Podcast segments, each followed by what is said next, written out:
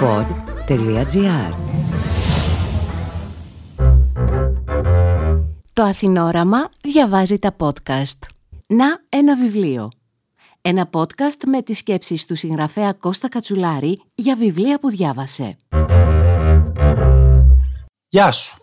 Είμαι ο Κώστας Κατσουλάρης και σήμερα θα σου παρουσιάσω ένα ποιητικό έργο με το οποίο μας συστήνεται, επιτέλους ολοκληρωμένα και στη γλώσσα μας, μια σπουδαία σύγχρονη ποιήτρια. Τίτλος του έργου «Πιστή και νάρετη νύχτα» και δημιουργός του, η κάτοχος του Νόμπελ Λογοτεχνίας για το 2020, η Αμερικανίδα ποιήτρια Λουίζ Γκλικ.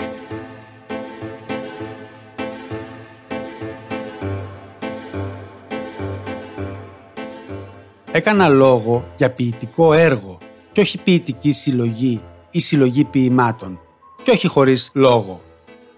Το «Πιστή και τη νύχτα» είναι ένα έργο συνεκτικό, με θεματικές και μοτίβα που επανέρχονται από πείμα σε πείμα, με ενιαίο ύφος, σταθερό ρυθμό, την ίδια μυστική συνταγή κάτω από την επιφάνεια των λέξεων. Θέμα του, η περιπέτεια του να είσαι ζωντανός, η περιπέτεια να υπάρχεις όταν όλος ο διάκοσμος, τα ανώφελα και τα ασήμαντα πέφτει από πάνω σου σαν παλιό ρούχο. Απόσπασμα από το βιβλίο. Συνειδητοποίησα ξαφνικά, μια νύχτα λίγο πριν αποκοιμηθώ, πως είχα τελειώσει πια με αυτές τις ερωτικές περιπέτειες στις οποίες διακαιρόμουν υπόδουλο. Τελείωσε με την αγάπη, ψιθρίσε η καρδιά μου. Και εγώ αποκρίθηκα ότι άλλες πολλές ουσιαστικές ανακαλύψεις μας περίμεναν, ελπίζοντας την ίδια στιγμή πως δεν θα με καλούσε να τις ονομάσω. Γιατί δεν θα μπορούσα. Όμως η πεποίθηση ότι υπήρχαν σίγουρα δεν σήμανε κάτι. Η επόμενη νύχτα έφερε την ίδια σκέψη, μόνο που τώρα αφορούσε την ποίηση. Και στις νύχτες που ακολούθησαν, άλλα πολλά πάθη και αισθήσεις με τον ίδιο τρόπο παραμερίστηκαν για πάντα. Και κάθε νύχτα η καρδιά μου επαναστατούσε ενάντια στο μέλλον της, σαν μικρό παιδί που τους στέρισαν τα αγαπημένο του παιχνίδι. Αλλά οι αποχαιρετισμοί αυτοί, είπα, είναι ο τρόπος που τα πράγματα υπάρχουν. Και για ακόμα μια φορά στράφηκα προς την απέναντι έκταση που ανοίγεται μπροστά μας με κάθε αποχαιρετισμό. Και στη φράση αυτή έγινα ένας ένδοξος υπότης που καλπάζει στον ήλιο που δει και η καρδιά μου έγινε το άλογο που είπεβα.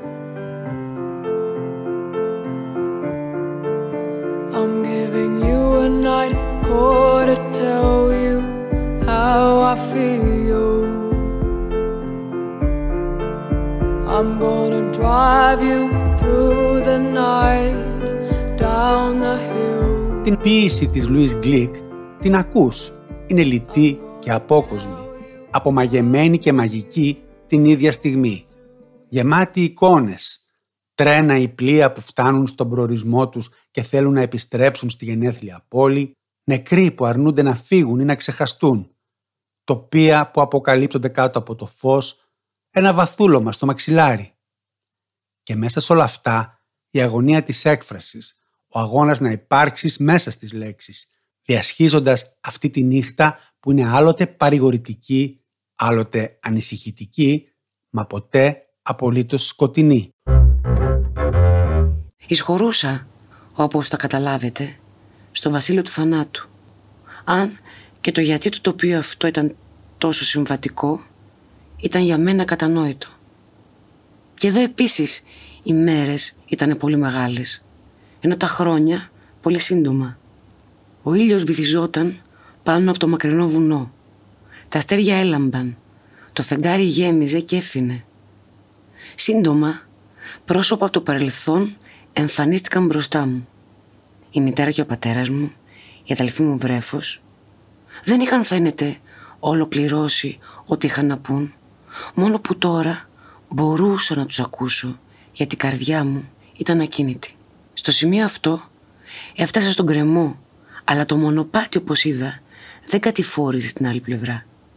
Ήταν επίπεδο και συνέχισε σε αυτό το ύψος ως εκεί που φτάνει το μάτι. Αν και σταδιακά το βουνό που το στήριζε εξατμίστηκε ολότελα και έτσι Βρέθηκα να καλπάζω σταθερά μες στον αέρα. Γύρω μου οι νεκροί με πεφημούσαν. Η χαρά που τους βρήκα εκμηδενίστηκε από την υποχρέωση να τους απαντήσω.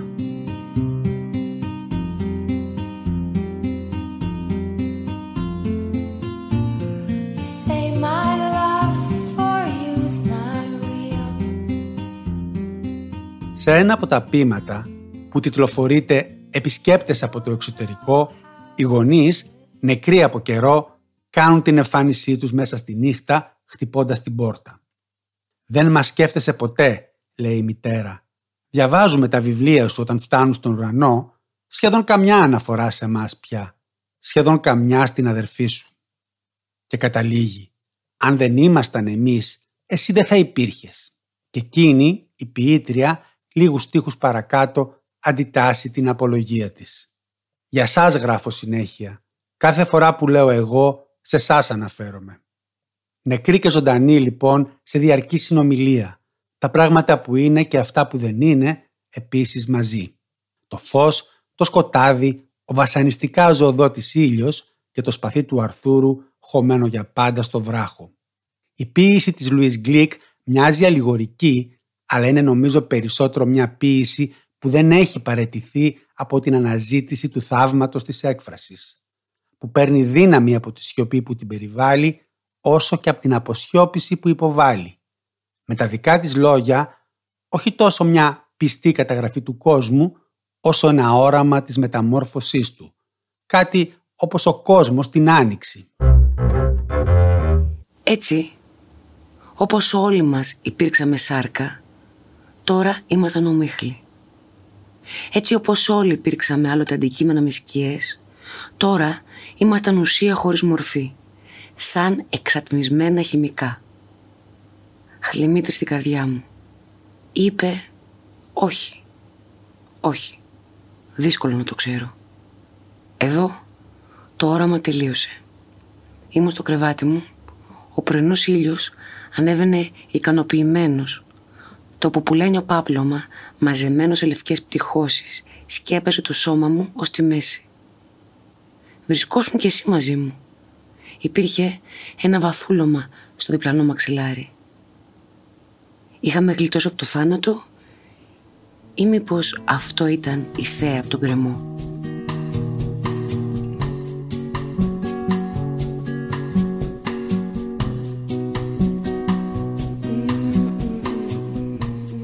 Η Λουίς Γκλικ στα 78 της χρόνια σήμερα είναι πλήρης τιμών και βραβεύσεων βραβείο Πούλιτζερ, βραβείο της Ακαδημίας των Ποιητών, αλλά και το Εθνικό Βραβείο Λογοτεχνίας το 2014 για το ποιητικό έργο που υπήρξε αφορμή για τούτα τα λόγια. Το περσινό Νόμπελ ήταν η κορονίδα μιας πορείας που αναδεικνύει την κλικ στη σημαντικότερη εν ζωή Αμερικανίδα ποιήτρια. Το «Πιστή και τη νύχτα» είναι το τελευταίο της έργο, υψηλής οριμότητας, απλότητας και πύκνωσης, και αποτελεί ιδανική επιλογή για τη γνωριμία μας με την ποιήτρια από το έργο της οποίας ελάχιστα είχαν μέχρι πρόσφατα μεταφραστεί στη χώρα μας. Εξαιρετική αλλά και νορατική επιλογή των εκδόσεων στερέωμα που σχεδίασαν αυτή την έκδοση πριν από τη βράβευση με τον Νόμπελ Λογοτεχνίας. Η έκδοση είναι δίγλωση, ενώ την προσεκτική και καλοδουλεμένη μετάφραση υπογράφουν οι Χάρης Βλαβιανός και Δήμητρα Κοτούλα. Συνολικά ένα σπουδαίο ποιητικό έργο σε μια θαυμάσια έκδοση, αληθινό δώρο στους Έλληνες αναγνώστες. Είμαι ο Κώστας Κατσουλάρης. Μέχρι το επόμενο podcast, να ένα βιβλίο.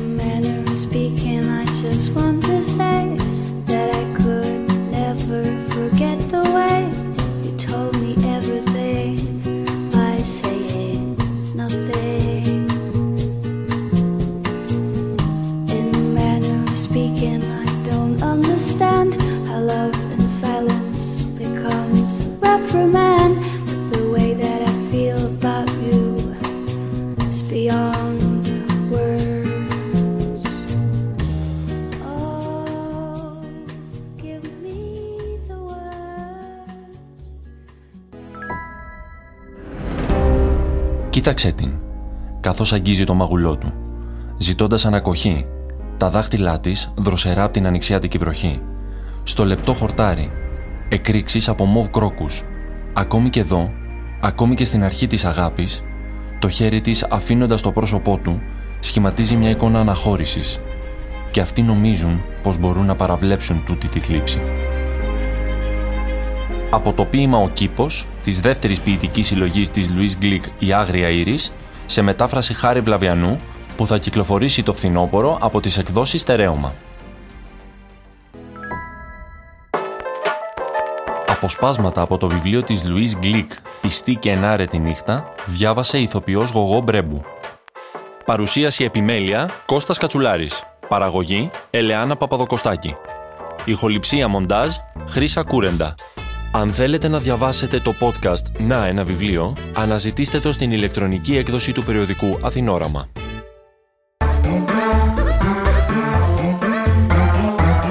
Pod.gr. Το καλό να ακούγεται.